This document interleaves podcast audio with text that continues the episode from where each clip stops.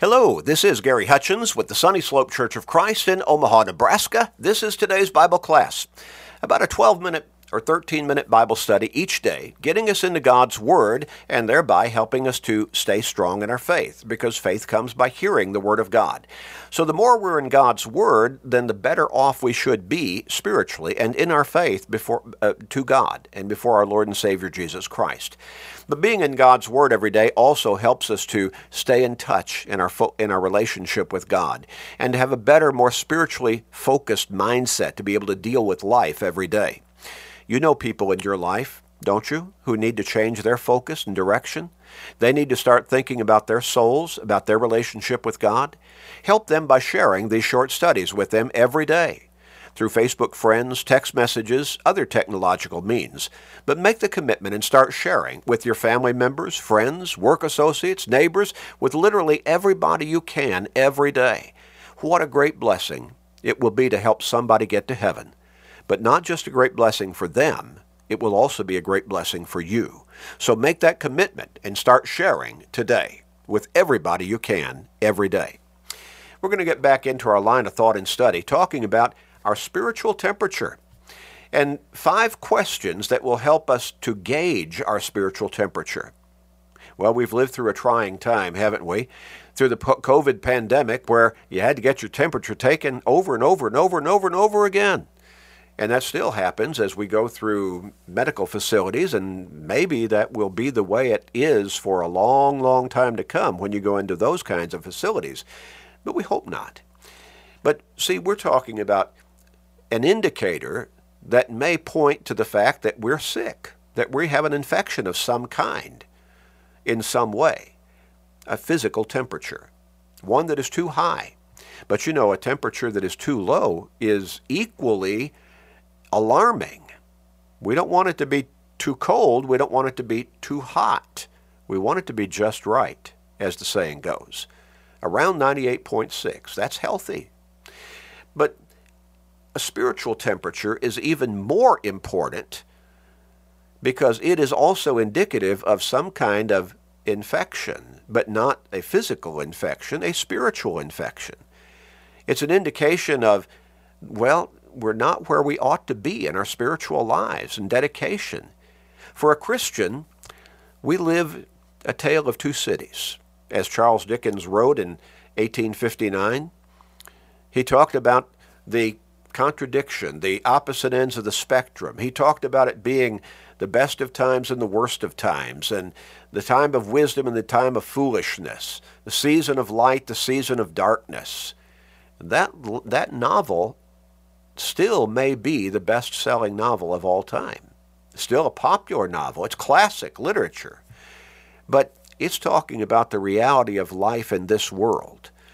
Now, for the Christian, our citizenship, because we've been baptized into Christ, our sins have been washed away at that point by the blood he shed on the cross.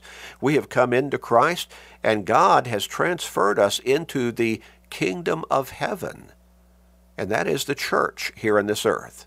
The church that Jesus came to establish. Colossians 1 and verse 13. Our citizenship, our ultimate citizenship, is not of this world, but it's in heaven. Philippians 3 and verse 20, Ephesians 2 and verse 19. But we still live in this world physically. So, as Paul said, we are in this world, but we strive to live a life that is not of this world. That is, we don't want to live a life of worldliness because this world is caught up in the depravity and the darkness and the evil of sin. In fact, the apostle John wrote in 1 John chapter 2 and verse 17, this world is passing away. This world is passing away, and the things of this world are passing away with it.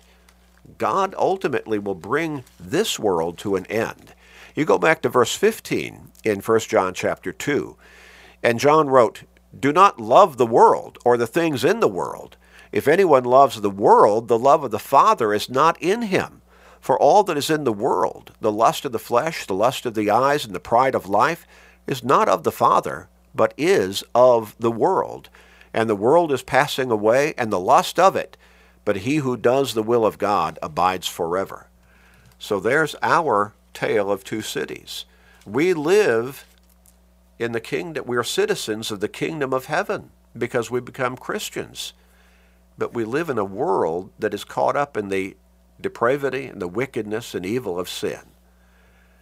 This is where the devil does his work in this world. So that struggle is right there before us every single day.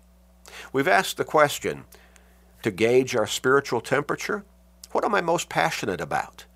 Well, that's going to be an indicator of our spiritual temperature. Our faith and our faithfulness, our dedication to God.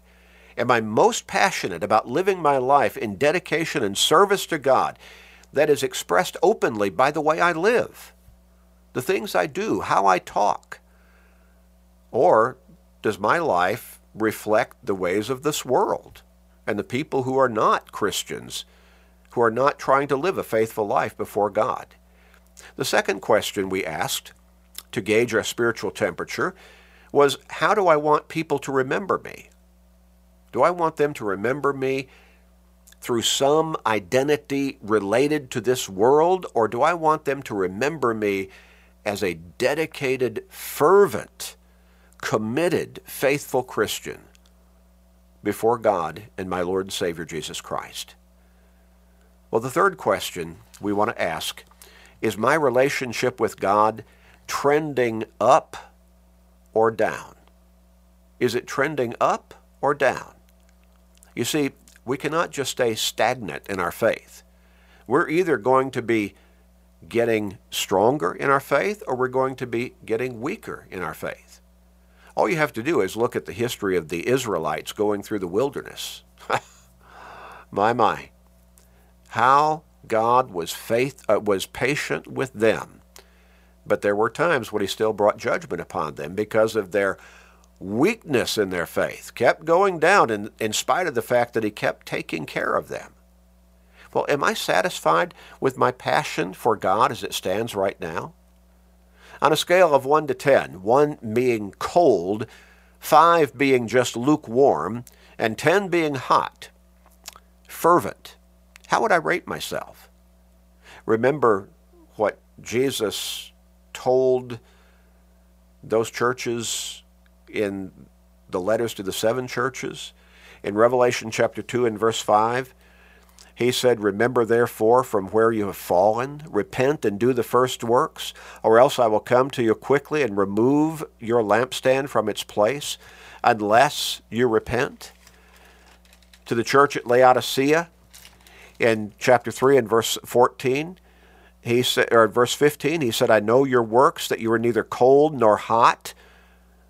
I could wish that you were cold or hot, one or the other. So then, because you are lukewarm and neither cold nor hot, I will vomit you out of my mouth. Well, what about my fervency? What about how would I rate my spiritual temperature right now? One, being cold. Five, being lukewarm. Ten, being hot. How would I rate it? Is it trending up? Or is it about the same? Or is it trending down? One preacher asked his Bible class, How is your spiritual walk with the Lord? A few said, Good. Others said, Could be better. Or some days better than others. But most said, Okay. Are we satisfied with just okay? Where does okay fit in the scale of 1 to 10? Is it hot? Is it cold? Is it lukewarm? Again, think about Jesus' letter to that church at Laodicea, Revelation chapter 3, verses 15 through 17. Scripture says that we must give the more earnest heed to the things we have heard, lest we drift away. How shall we escape if we neglect so great a salvation? Hebrews 2, verses 1 through 3. Remember, Jesus was fervent in his mission as the Savior sent by God the Father to this earth. He was eaten up with passion for God, John 2 and verse 17. Christians should be fervent in spirit. Now, that word fervent means it, it gives the idea of heat hot, fervent for our, for our, our Lord and Savior Jesus Christ. and our dedication to God our Father and Creator, who created us in His image with a soul and wants us to be with Him forever in heaven. 2 Peter 3 and verse 9. We need to be zealous for good works. And that idea of zeal again is on fire, fervency. Titus 2 and verse 14. And what did Jesus say when he was asked, What is the great commandment in the law?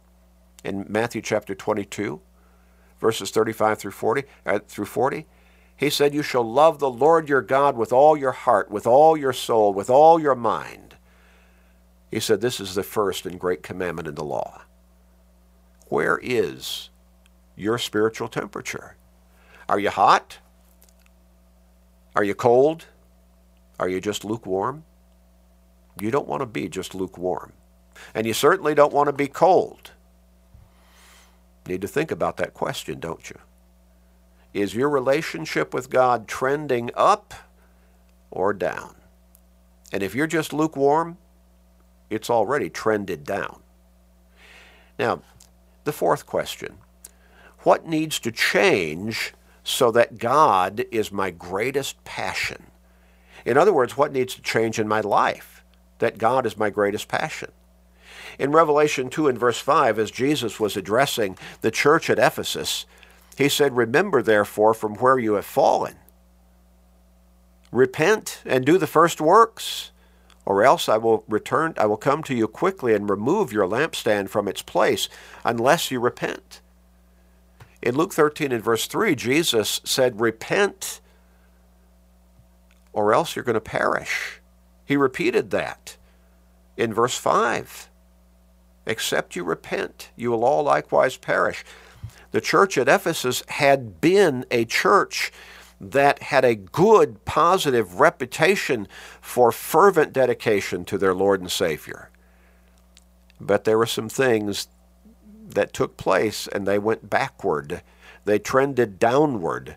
And Jesus said, Unless you repent and go back to the first works, then I'll remove your identity as one of my congregations unless you repent.